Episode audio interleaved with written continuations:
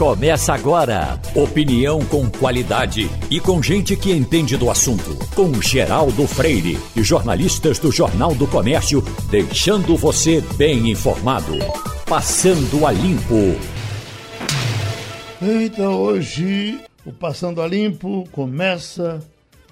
Tem Wagner Gomes, tem Fabiola Góes, direto dos Estados Unidos, Romualdo de Souza em Brasília Fabiola, é feriado aí também? Não, hoje não é feriado aqui, foi feriado ontem. Uhum. Ontem foi comemorado o Dia dos Povos Indígenas aqui nos Estados Unidos. É também comemorado o dia do, do Cristóvão Colombo, né? Da uhum. colonização nas Américas. Mas aí o Biden, e pela primeira vez na história, é o primeiro presidente que designam a data para comemorar os povos indígenas aqui nos Estados Unidos, mas hoje é vida normal por aqui. O Wagner estava vendo aqui uma notícia de estradas de caminhoneiros. Nós estamos hoje com as estradas lotadas, muita gente andando pelo Brasil todo. E como é perigoso andar na estrada, porque nós estamos falando de caminhoneiro, que é o que de melhor tem na, na, na estrada. A gente tem, em geral, ele é mais solidário, ele lhe dá o sinal para passar, ele diz que tem alguma coisa lá na frente, enfim, ele é o rei da estrada. Mas assim, essa notícia aqui, o procurador do trabalho de Mato Grosso acompanha a situação desde 2007. Durante a sua gestão, promoveu exames toxicológicos de urina em caminhoneiros algumas vezes. Na primeira, em 2007, concluiu que cerca de 20% dos profissionais uh, checados usavam cocaína. O índice caiu para 12% em 2012, subiu para 34% em 2015 e caiu novamente para 19% em 2019, após exigências do exame para manter a CNH. Mas também fica evidente que muitos ainda seguem utilizando entorpecentes. Um estudo identificou um dado chocante desde que entrou em vigor, em março de 2016, a obrigatoriedade do exame toxicológico para condutores habilitados nas categorias C, D e E, caminhão, ônibus e carretas. Provocou uma redução de 3 milhões e 600 mil motoristas profissionais no mercado.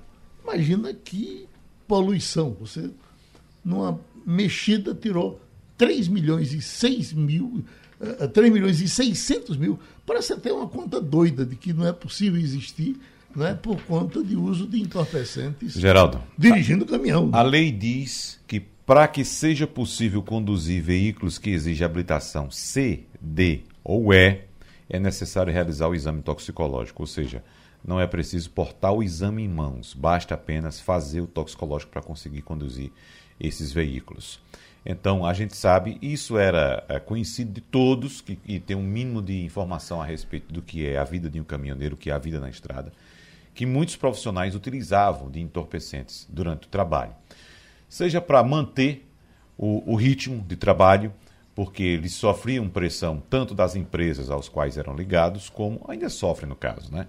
Como a pressão própria daqueles que são os autônomos, né? Para ter que entregar a carga no prazo, para ter que pegar outra carga, outro frete para voltar.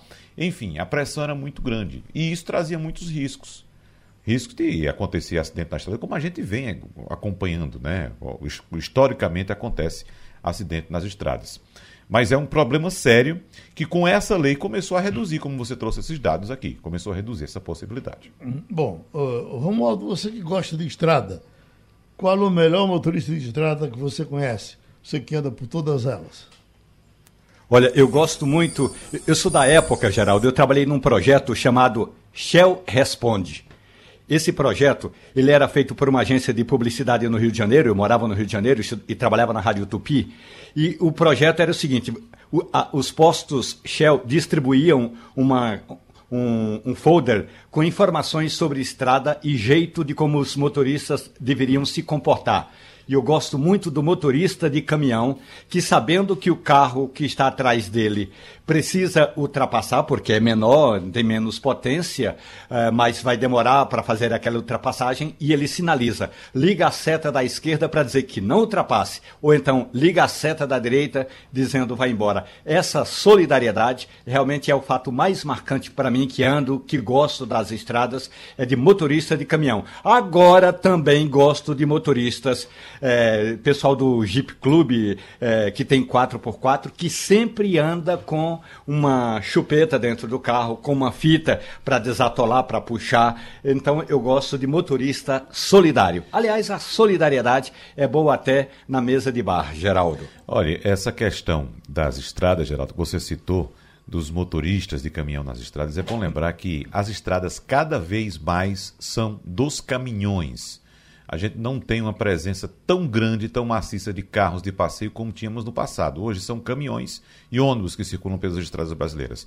E essa questão da solidariedade é importante porque eles sabem que eles precisam é, estar atentos e precisam ajudar os outros também.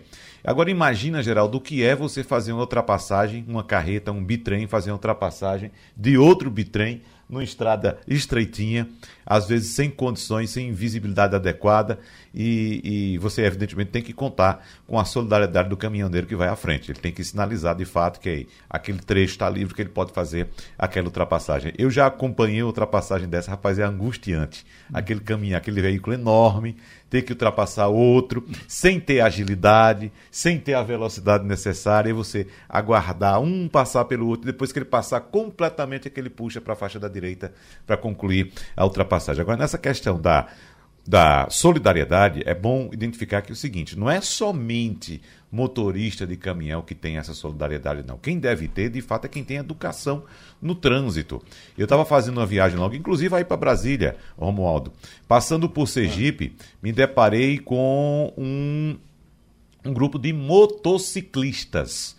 Pessoal que estava fazendo aquelas viagens um grupo de uns 7, 8 motociclistas que estavam com aquelas motos tipo chopper, né, aquelas motos grandes, e vinham numa velocidade baixa, velocidade na casa dos 80, 90 km por hora e eles estavam ocupando toda a faixa da, da direita na, na estrada.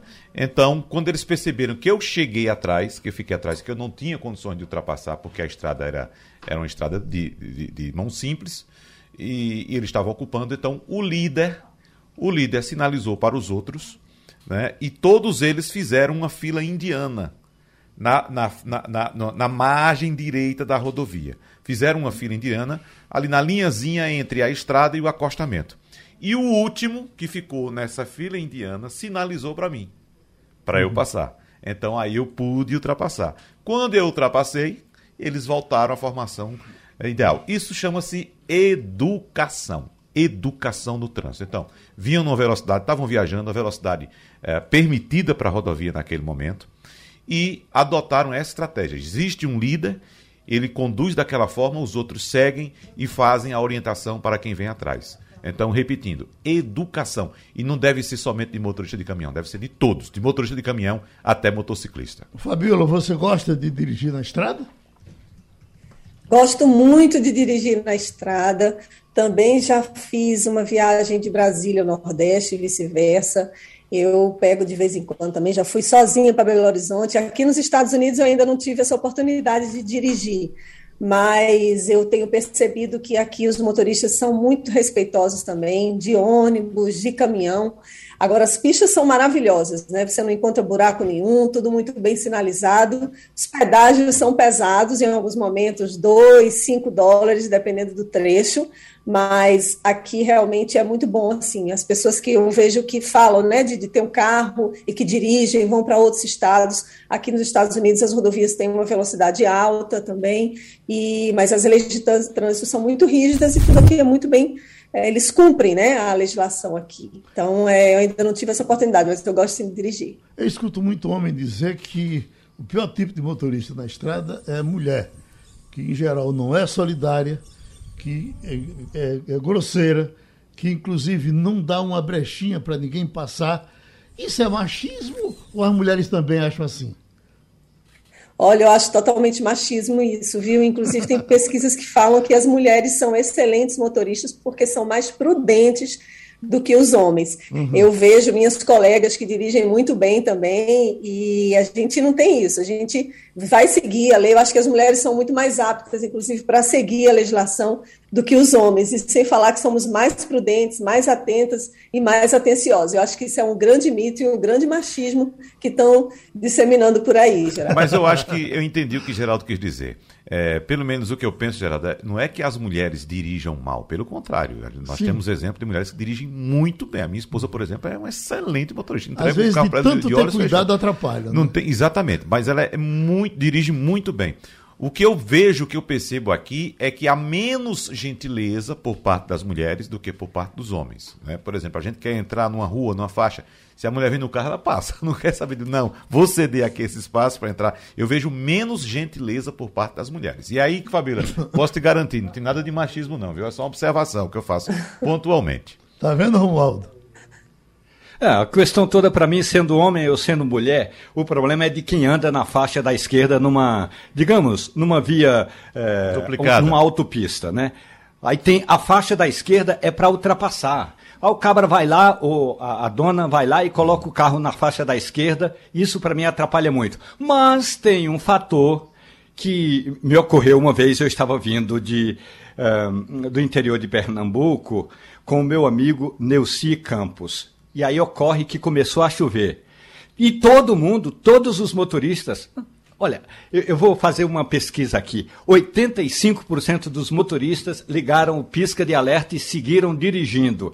Eu não sei onde é que essa gente aprendeu. Não é para ligar a pisca de alerta com o carro em movimento. Mas aí eu vi falar o seguinte: não, mas aqui é comum. Não, pode até ser comum, mas está errado. Não ligue pisca de alerta com o carro em movimento. Pisca de alerta é única e exclusivamente para veículos que estão parados para sinalizar uma situação de risco. Só e somente só. Eu não sei porque eu estava vindo de Gravatar, agora me lembrei. Gravatar, Wagner. De Gravatar para o Recife, choveu muito e 85% dos motoristas é, é, dirigiam com pisca de alerta ligado.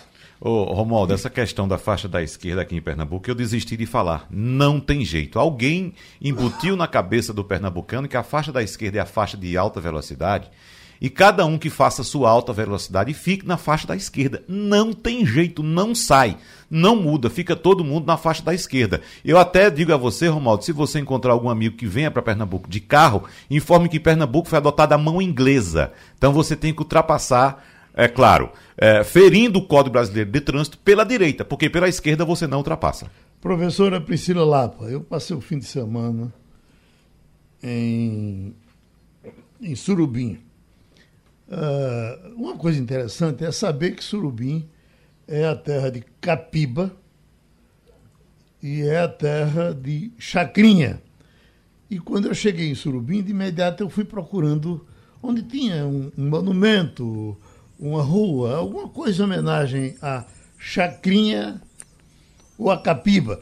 Uh, uh, Surubim tem também outras personalidades importantes. O nosso José Divaldo Júnior é surubinense e estando lá foi que eu vi que tem muitos outros surubinenses importantes. Vamos pensar em Capiba e Chacrinha, que possivelmente se tivessem nascido em qualquer canto haveria uma praça, um monumento, alguma coisa. A senhora sabe que Surubim não tem nenhuma referência a Capiba e nenhuma referência a Chacrinha. E se isso for colocado, não é nenhum favor nem a Capiba, nem a Chacrinha, é um favor à cidade e às pessoas que chegarem lá e quiser e, e, sem dúvida vão querer saber de alguma coisa desses ilustres surubinenses.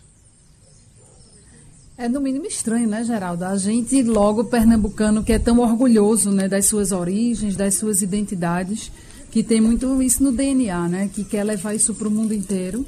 Mas a gente não constitui isso como algo a ser cuidado, né? Isso é uhum. é muito cultural da gente do Brasil como um todo, mas a gente especificamente aqui no Nordeste é muito descuidado né, dessas coisas. A gente tem algumas cidades que podiam servir de exemplo, né? Eu nunca fui em Exu, mas todo mundo fala o quanto o Exu consegue mostrar um caminho, né?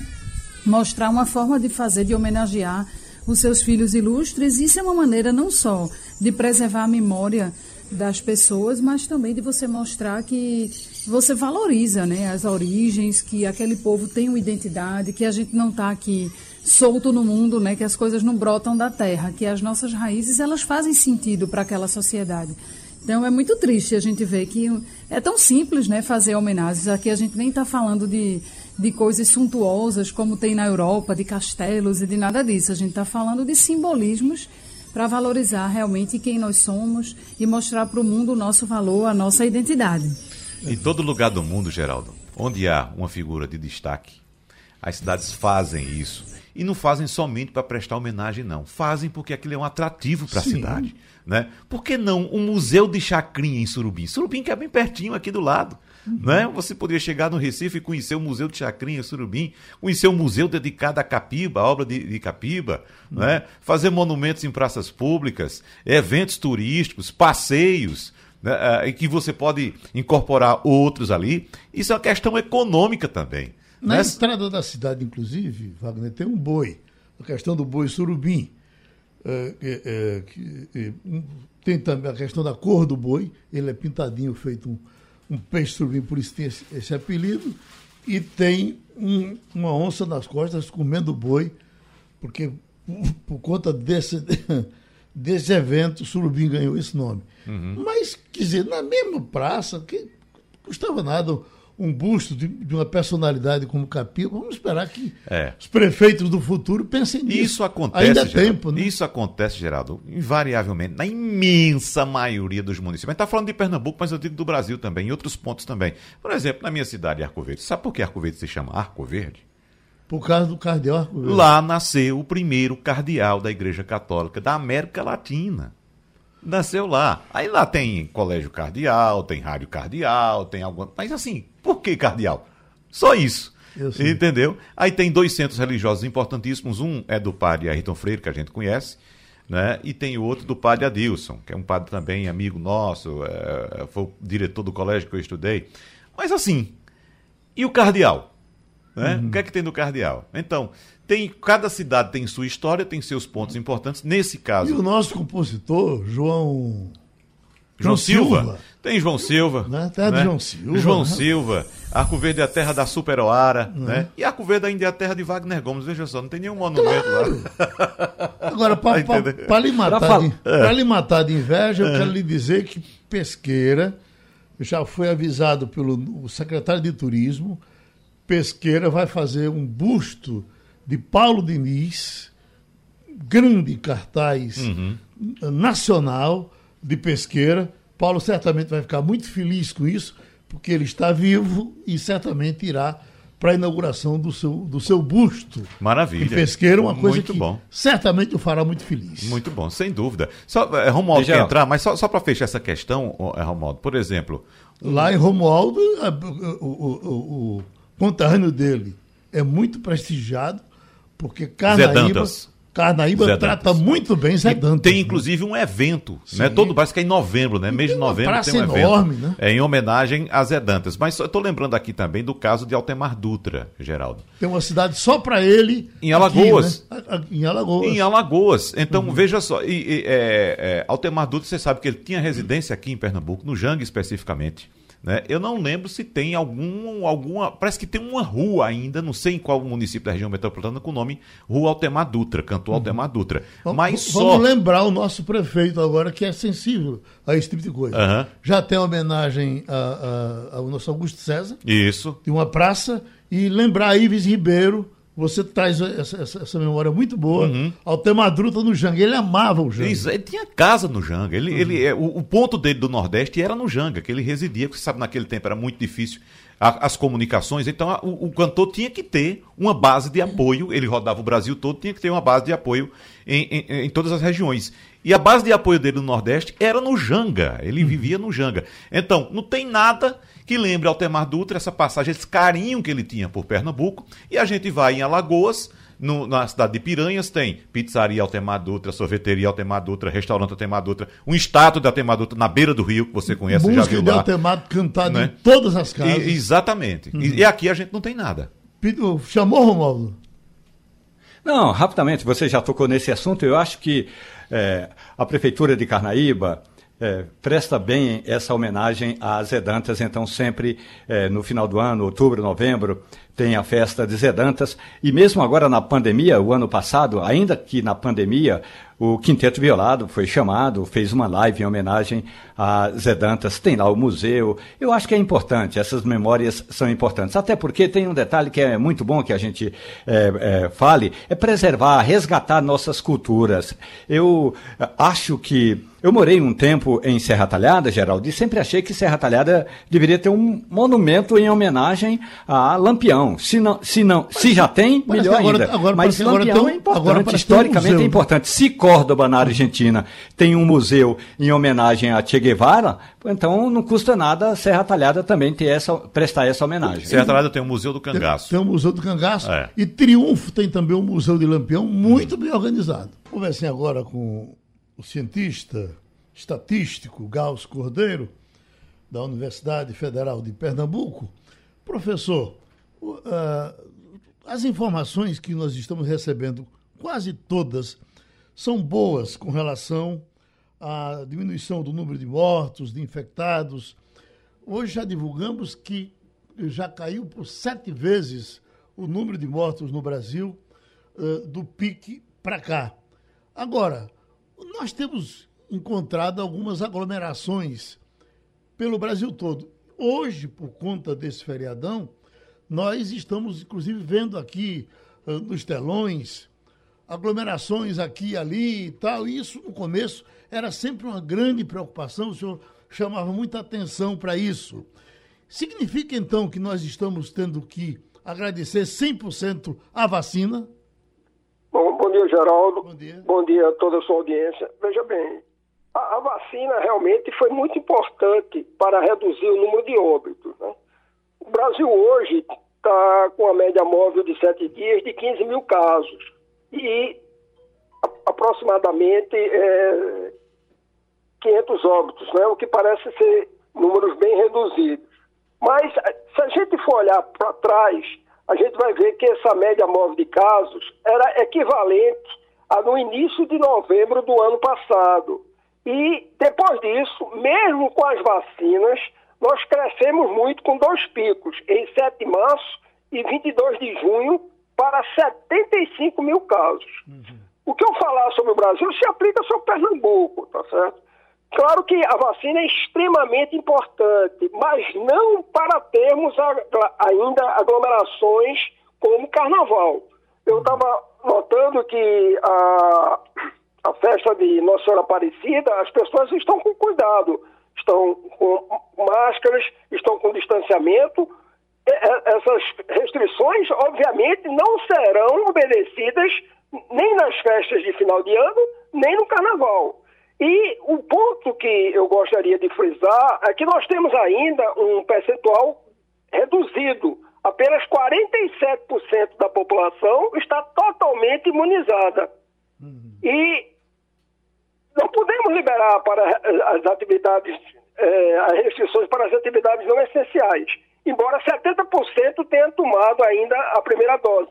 Quer dizer, falta 23% da população para completar o ciclo vacinal. Né? Então, esse percentual realmente é muito baixo. Uhum. Então, eu acho é, que qualquer programação de aglomerações em massa de final de ano e de carnaval, no momento, é uma insanidade e uma irresponsabilidade. Uhum.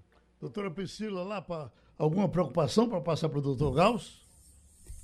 Tenho, com a população que ainda não tem cobertura vacinal para elas. Por exemplo, crianças e os jovens abaixo, né, assim, naquela faixa até 12 anos. Qual seria, professor, então? Esse, esse, essa população corre o risco de ser a próxima vítima, o próximo grande alvo da pandemia, já que o vírus continua circulando e essa é a população que não é imunizada? Exatamente. Essas, essas, esses adolescentes e mesmo adultos que não, não vão tomar as vacinas, né? Então essas pessoas são vetores para trazer carga viral para suas casas. E obviamente nos, nos carnaval, no carnaval, né? É, essas. Porque no carnaval não é controle. Não é, por exemplo, como no shopping ou no jogo de futebol que você é, permite acesso apenas com a comprovação do ciclo vacinal. No carnaval é, é, impossível fazer qualquer controle. E pior ainda que as pessoas não, não notam é a vida de estrangeiros. Por quê? Porque a classe baixa europeia, em janeiro e fevereiro, do, querendo fugir do frio, eles viram para cá, né? Então, obviamente, isso é, implica no risco, no desenvolvimento de novas cepas e quebrar tudo que foi feito até agora. Nós estamos bem em termos de, de indicadores é, de óbitos e até mesmo de casos confirmados, mas ainda o percentual é muito reduzido para falar em carnaval. Parabéns aos católicos de Aparecida que eles estão seguindo os protocolos, né? Uhum. Doutor Gauss, esse fim de semana foi divulgada uma pesquisa desenvolvida pelo Instituto de Infectologia Emílio Ribas, que é um dos mais importantes do país, mostrando que nove em cada dez pacientes internados com Covid-19 não estavam vacinados. Esse estudo mostrou ainda que a probabilidade de óbitos foi 14 vezes maior em pessoas sem vacinação em comparação com quem estava com a imunização completa. E essa análise foi feita ao longo deste ano pelo Serviço de Epidemiologia do Hospital, coordenado pela médica epidemiologista Ana Freitas Ribeiro, e apesar de ser uma amostra, reflete uma máxima que outros estudos já publicados ao redor do mundo também concluíram, né, professor? A vacina reduz em quase 100% os casos graves da Covid-19. O problema, professor, reside ainda na velocidade da nossa vacinação. Né? É. Estamos, evidentemente, vacinando quase metade da população brasileira com é, o ciclo completo, mas metade ainda é pouco, né, professor? Muito. E ainda mais, veja bem, então, o que, esse é o estudo que você citou, outros estudos já foram feitos. As vacinas são importantíssimas para reduzir os óbitos. Nos Estados Unidos, mesmo um grande estudo que foi feito lá, de 10 óbitos, 9 eram não vacinados. Então, Agora, o problema todo também que as pessoas têm que pensar é que existe a perda da eficácia da vacina ao longo do tempo. Então, as pessoas que foram vacinadas com a Coronavac em janeiro e fevereiro, elas estão quase que susceptíveis como se não tivessem sido vacinadas. Daí é que devem tomar a terceira dose. E essa terceira dose ainda vai demorar, né? Apenas 2 milhões de pessoas no Brasil não a terceira dose. Fabiola Góes está nos Estados Unidos. Pois não, Fabiola? Bom dia, professor Gauss. Eu queria que o senhor falasse um pouquinho em relação a como a variante Delta ela afetou os Estados Unidos e não afetou tanto né, os brasileiros. E os brasileiros, em termos vacinais, estão melhores até do que os Estados Unidos. O que, que o senhor tem a me dizer em relação a isso? Bom, a sua pergunta foi uma pergunta inteligente, que eu já tenho. Eu tenho, converso com várias pessoas, né? Eu sou um PHD em estatística, mas eu converso com várias pessoas aqui do LICA, que tem um grupo excelente de epidemiologia, converso com os médicos. É um mistério. É, felizmente a Delta não, não implicou aqui no país as mesmas mazelas que aconteceu no Reino Unido e nos Estados Unidos, né? Eu não sei por que aconteceu isso. Felizmente isso não aconteceu. Talvez por conta da temperatura ou mesmo por conta dos outros das outras variantes presentes, né? Mas isso não significa que nós estamos ainda sem o risco de alguma subvariante da Delta, né?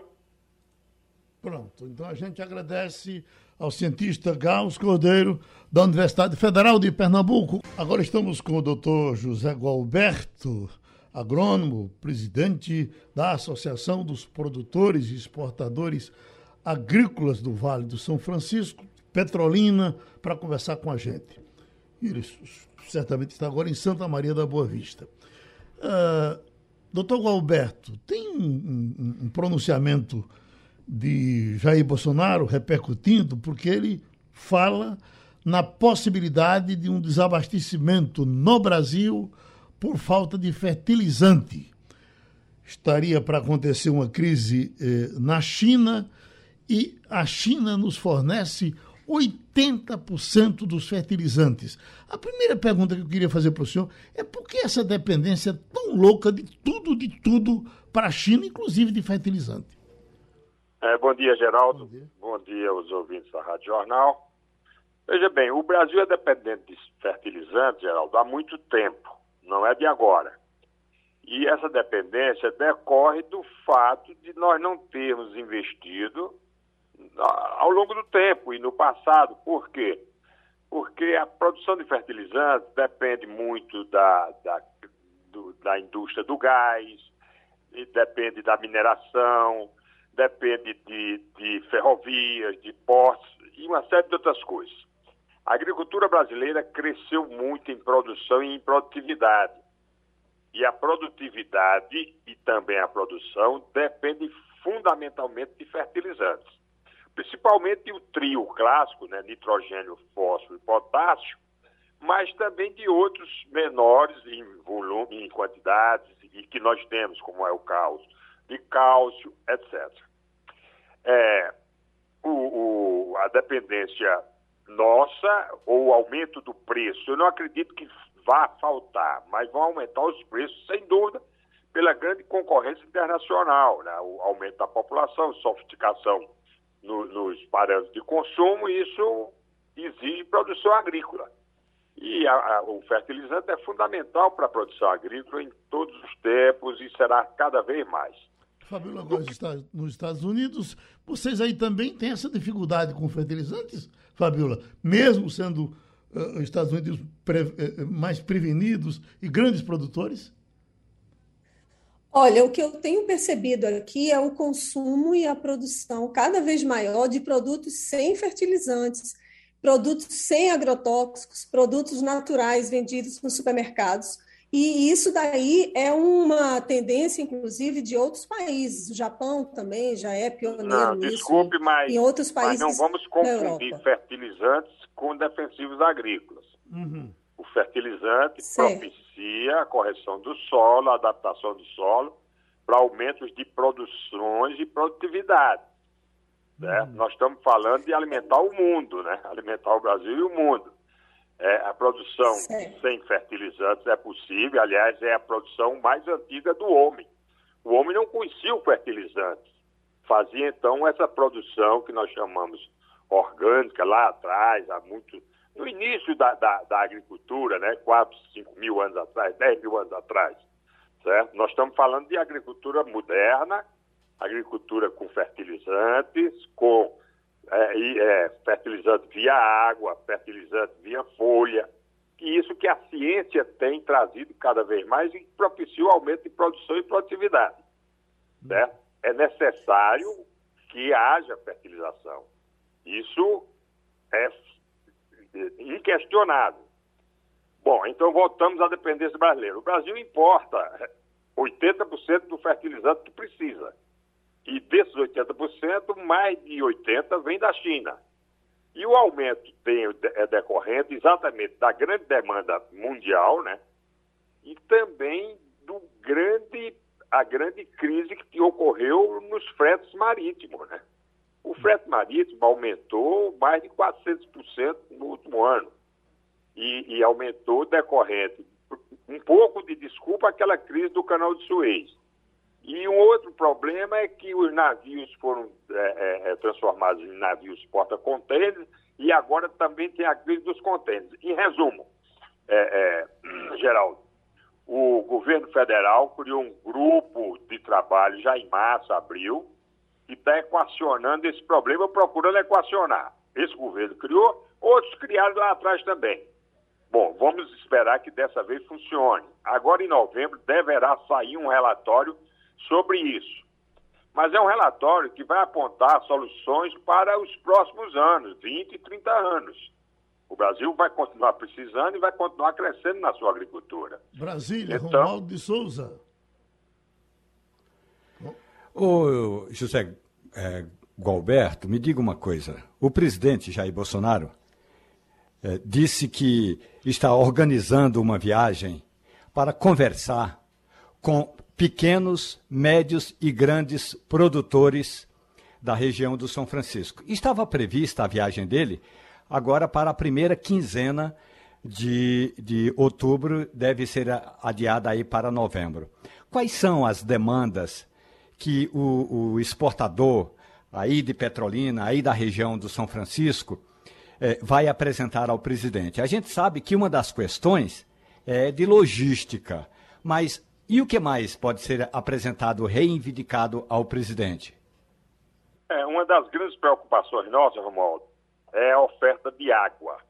né, nós temos um uso, um uso múltiplo da água, né, que é, você pode utilizá-la para energia elétrica, pode utilizar para descendo para matar a sede das pessoas, dos animais e para irrigação. Então, para a energia elétrica, nós temos opções que podem ser desenvolvidas no curto, no médio e no longo prazo. Para matar a sede dos rebanhos da população e para irrigação, não, só a água mesmo. Então, nós queremos que essa prevalência do sistema elétrico para o uso da água seja discutida em termos democráticos. Há quatro anos atrás, nós corremos um grande risco de ficar sem água para irrigação, porque foi privilegiada a geração de energia elétrica. Nós não somos contra a geração de energia porque nós dependemos dela também. Mas achamos que o setor que usa água para outros meios sente com mais peso nas mesas. Uma outra questão muito importante é a questão da logística. Você atacou muito bem. Nós precisamos de estradas mais adequadas. As estradas federais estão boas, mas podem ser melhoradas, podem ser duplicadas. As estradas estaduais não estão boas, mas o governo de Pernambuco, no caso Pernambuco, tem feito um esforço nessa direção. E uma outra coisa, Romualdo, que precisa ser dito é que se fala muito que nós, no São Francisco, produzimos para exportação. É verdade. Mas nós exportamos apenas 20% a 25%, 25% da nossa produção. O grande mercado nosso é o mercado brasileiro. Nós produzimos para o Brasil como um todo, para o Nordeste, para o Sul, para o Sudeste, para o Norte. E isso é o, o, que fica muito claro. Não vamos pensar que é o, o, consumidor do exterior que se prejudicará com a parada na nossa produção. Será o brasileiro, sem dúvida, tá? Então, o, o presidente vai nos ouvir nessa questão, certo? Nós estamos preparados, nós temos as questões também que envolvem insumos modernos, novas moléculas de defensivos agrícolas, menos ofensivas à natureza, a questão de, da, da, da regulação da, da, das licenças ambientais. São as questões permanentes do nosso setor, não são questões novas, mas são questões que, ora, demoram muito a serem solucionadas e, ora, não são implementadas. Uma outra questão também que nos aflige, mas não é muito de perto, é a questão da Transnordestina, a questão da ferrovia, que era prevista é, partir de Salgueiro para swap, agora parece que não virá mais. Isso nos importa também, nos interessa também, porque é um modal a mais para transporte dos nossos produtos e principalmente para internar os fertilizantes e esses produtos de baixo preço, mas de grande volume, que normalmente eles, eles são melhor é, é, é, em termos econômicos se transportados por via ferroviária. Vamos fechar, Wagner? Vamos lá, José Gualberto, vamos trazer para a prática o que é que pode significar de fato é, essa crise dos fertilizantes, caso ela venha a ocorrer conforme foi anunciada antecipadamente pelo próprio presidente da República. A gente já vem acompanhando os produtos do Vale do São Francisco em nossas gôndolas nos supermercados por exemplo, os vinhos com preços bem competitivos, praticamente idênticos aos vinhos chilenos, né, que tinham uma vantagem muito grande em termos de preço ao consumidor. Internamente sabemos muito bem disso aqui por causa de fatores que já discutimos aqui no, no debate aqui várias vezes, inclusive. Mas o que é que vai significar para o consumidor interno, principalmente dos produtos do Vale do São Francisco, se por acaso essa crise de fato se estabelecer no Brasil? Teremos aumento de preço e digo mais, desabastecimento, como também preconizou o presidente da República? Não, desabastecimento não acredito, Wagner. O que vai ocorrer, sem dúvida, é o aumento do custo, o aumento do custo de produção. Os fertilizantes, na, eles variam dependendo da cultura, o, a, a, a, o custo dele, do fertilizante, impacta as culturas entre 10% e 20%. A energia elétrica também impacta nessa mesmo patamar, mão de obra um pouco mais. Então, nós não acreditamos em desabastecimento. Pelo contrário, nós acreditamos que haverá um aumento da preocupação na utilização, a utilização mais intensa de fértil irrigação, que é uma realidade nossa. Isso significa que, que o, a, o emprego dos fertilizantes será de uma, de uma maneira mais eficiente, via água, isso barateia o sistema produtivo. Vai haver uma preocupação, como sempre houve, de aumentar a eficiência em todos os, o, a, digamos, em todas as componentes de custo, no sentido de impactar o menos possível lá na frente ao consumidor, porque não interessa a nós produzirmos e o consumidor não ter renda para comprar. E como eu lhe disse, 80% da nossa produção, entre 75% e 80%, é destinada ao mercado interno. Tá? O mercado externo, com, infelizmente, infelizmente infelizmente, com essas crises que o Brasil tem atravessado, ele reflete no dólar e o mercado externo paga o dólar. Então, nessa ponta da venda ao mercado externo, nós estamos basicamente protegidos parcialmente. A nossa preocupação é com o nosso grande mercado, que é o mercado interno. Vai, em resumo para você, vai haver aumento de custos, nós vamos trabalhar por maior eficiência e esse aumento de custos, sem dúvida, vai ser repassado ao consumidor.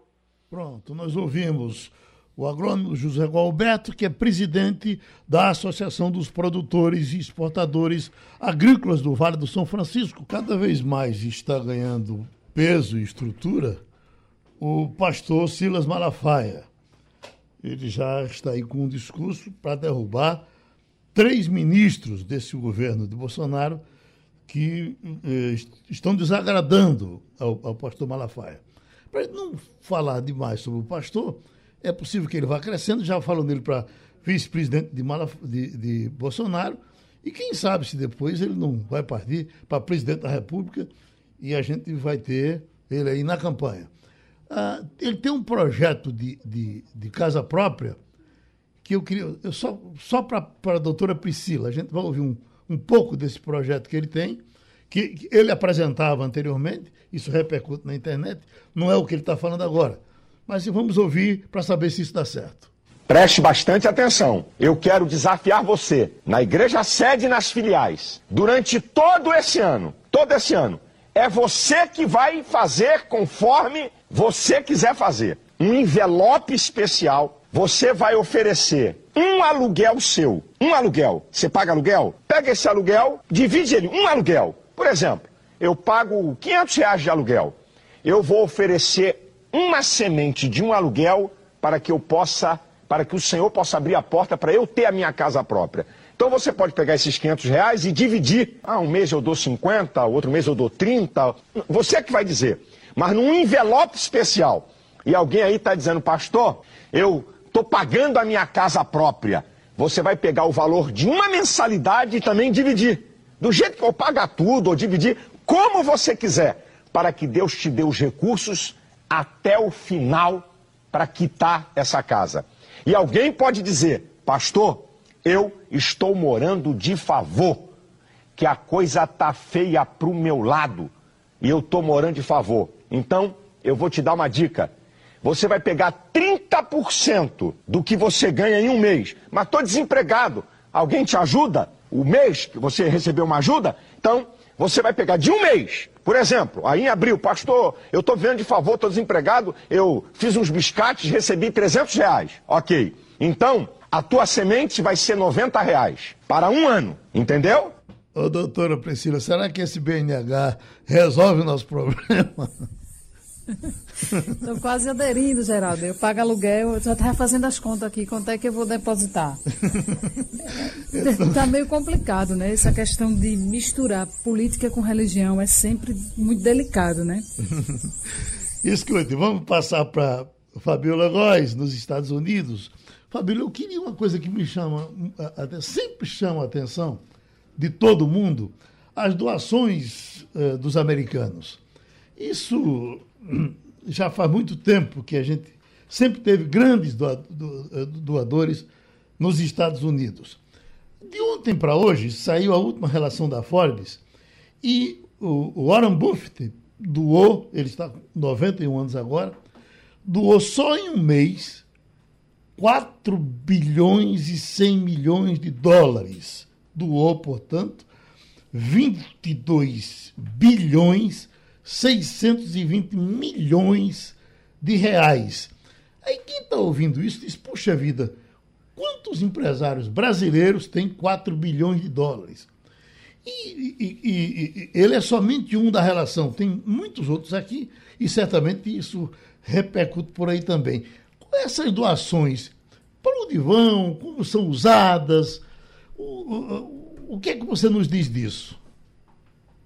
Olha, Geraldo, essa doação que ele fez agora em junho não é nada para quem tem uma fortuna de 90 bilhões de dólares e tem 91 anos de idade, né? Ele não vai ter nem como gastar essa fortuna toda, vai ficar para a família se ele não fizer essas doações, né? Ele é saiu nessa lista de 400 pessoas que mais doaram nos Estados Unidos, que mais doam. Ele está em primeiro lugar, enquanto isso, Jeff Bezos da, né, que é CEO da Amazon e fundador da Amazon, doou menos de 1%, e ele é o homem mais rico do mundo hoje em dia. Né? O, esses doadores, todos aqui nos Estados Unidos, eles pensam muito em atividades sociais e eu vejo muito também doações a institutos nacionais. Por exemplo, o Smithsonian, que é um instituto que coordena todos os museus aqui em Washington e em alguns estados também, eles não cobram entrada dos visitantes, por exemplo. Uhum. E são museus, por exemplo, o Museu de História Natural, que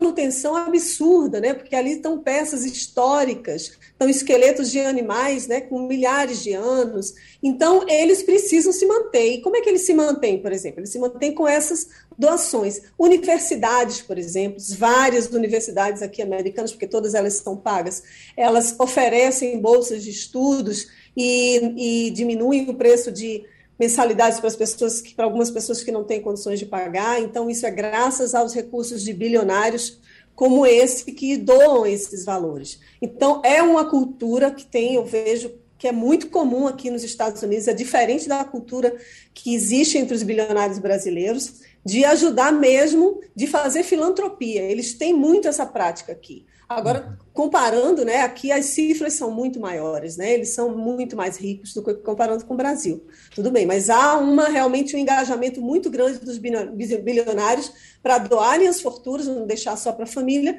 e com atividades filantrópicas e essas atividades como institutos nacionais, de pesquisa, investe-se muito em pesquisa, né, a corrida pelo espaço aí agora está mostrando isso, Jeff Bezos, a maioria do que ele está destinando é para ciência, né, para pesquisa, para o espaço, então realmente eles estão, eles são líderes nisso, acho que no mundo, em relação a esse tipo de doação. E a história dele né, do Warren Buffett é, é interessante, porque o pai dele, ele é um empresário né, do setor imobiliário, do setor financeiro, na verdade, o pai dele também era, ele era corretor financeiro, e desde pequeno ele é incentivado pelo pai. Então ele trabalha, ele entregava jornal, já criancinha, e com 11 anos de idade ele começou a investir na bolsa. Então é uma cultura diferente também que os americanos têm aqui de empreendedorismo, né, que a gente deveria pensar melhor em relação às nossas crianças, já que hoje é o Dia das Crianças, em relação ao futuro dessas crianças aí no Brasil.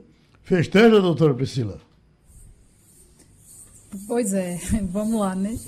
Estou aqui numa praça, viu, Geraldo? Uhum. Acompanhando minha filha brincando e participando do Passando a Limpo. A gente Ótimo. tenta fazer né, um dia diferente, uhum. tenta fazer essas conexões diante de um cenário tão desanimador, né? Quando a gente olha em, no nosso entorno, poucas coisas a celebrar né, nessa data de hoje, quando a gente pensa na situação da maioria das crianças do Brasil, né? Uhum. Romualdo? Eu fiquei assustado, Fabiola, com essa, esse relatório do Unicef, o Fundo das Nações Unidas para a Infância, e que fala de mais de 19 mil crianças e adolescentes que atravessaram fronteiras, selvas, eh, regiões montanhosas na Colômbia e no Panamá para chegar aos Estados Unidos. E o que vai acontecer com essas crianças se forem pegas pelos, pelos guardas?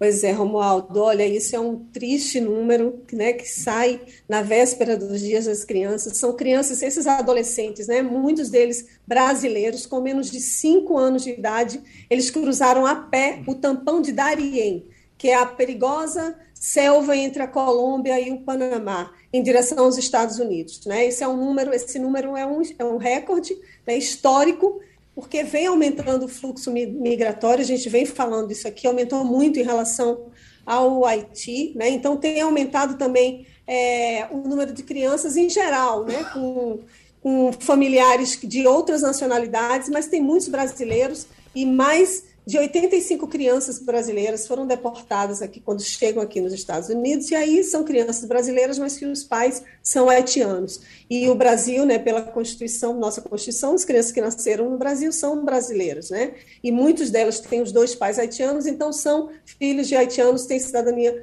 ah, do Haiti também. Então é uma situação que o Brasil está tendo que lidar. Essas crianças, elas voltam sem o um mínimo de condições, às vezes ficam afastadas, né, quando os pais não vêm, às vezes eles mandam essas crianças sozinhas na tentativa de ter um, conseguir uma cidadania americana, e essas crianças ficam em abrigos inóspitos e sem a menor condição de, de vida, né, para uma criança mesmo, né?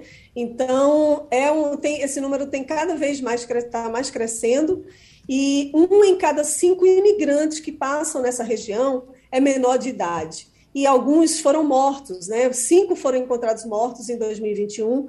Ontem também a gente teve a notícia de uma, que uma criança caiu do braço da mãe, também na fronteira, também morreu. Então essas crianças elas ficam, elas ficam à mercê, né, desse desses coiotes, né, que tentam iludir as pessoas que conseguem entrar, que vão conseguir entrar aqui nos Estados Unidos, e isso não é verdade. Cada vez mais a política imigratória dos Estados Unidos está mais acirrada, eles fecham mais, e já avisaram que só vão legalizar as pessoas que já estão aqui. Então, tem muito atiano aqui aguardando a legalização da sua documentação para conseguir viver aqui nos Estados Unidos. Wagner Gomes. Ô, Fabíola, a gente vem acompanhando aí, ao redor do mundo, alguns anúncios de medicamentos em teste contra a Covid. Não são vacinas, são medicamentos para tratar a doença. E nos Estados Unidos, o laboratório Merck está pedindo autorização da FDA, que é a Anvisa, digamos assim, aí dos Estados Unidos, para uso de emergência de um comprimido contra a Covid. Chama atenção esse fato de ser um comprimido, é, Fabiola, porque a gente vê sempre injetáveis, né? Ah, ou então outros tipos de tratamento. Mas comprimido contra a Covid me parece ser a primeira é, é, posição dessa natureza em forma de comprimido contra a Covid, Fabiola. É isso mesmo, isso é uma esperança, né? O FDA, que é essa agência que regula os medicamentos aqui nos Estados Unidos, recebeu toda a documentação e eles pediram um prazo para analisar a eficácia desse medicamento. A empresa, o laboratório, essa farmacêutica, essa Merck, diz que eles comprovam, né? eles têm como comprovar, fizeram estudos com mais de 700 pessoas e metade delas tiveram sucesso, vamos dizer aí, na recuperação na, da Covid. Então, eles argumentam que o remédio é eficaz, seria o primeiro remédio eficaz mesmo contra a Covid. Os especialistas aqui estão comemorando, mas, ao mesmo tempo, eles dizem que o melhor não é isso, o melhor não é ter remédio, o melhor é as pessoas se vacinarem contra a Covid. Ainda tem 68 milhões de pessoas aqui que são elegíveis para se vacinar nos Estados Unidos que ainda não tomaram a vacina. Então, os cuidados precisam existir, o uso de máscara, distanciamento, né? as empresas cada vez mais estão cobrando. Tem alguns governos, governadores de, de estados como Texas, por exemplo, que estão perseguindo né, essas empresas e eles estão editando decretos, regulamentações para impedir que essas que essas pessoas sejam demitidas, mas a grande maioria dos estados americanos e o governo federal está apertando o cerco daquelas pessoas que não estão se vacinando. E aí a prova disso é que os números da vacinação, os números da vacinação estão aumentando e o número de mortes está diminuindo aqui nos Estados Unidos nos últimos 15 dias. Essa é uma boa notícia. Obviamente, esse, esse medicamento ele é ele está sendo comemorado, mas os especialistas eles estão muito reticentes ainda e dizem que o melhor seria mesmo todo mundo se vacinar. E aí esse medicamento poderia ser comercializado já agora no final do ano e no início de 2022, né? Vamos ver, as pessoas que já estão nos hospitais precisando da medicação, pode ser que realmente consigam é, se curar, vamos dizer assim, da Covid pelo medicamento. Mas isso, no universo de 700, metade delas comprovou que é eficaz. E com a participação de Fabíola Góes, dos Estados Unidos, terminou o Passando a Limpo. Você ouviu opinião com qualidade e com gente que entende do assunto. Passando a Limpo.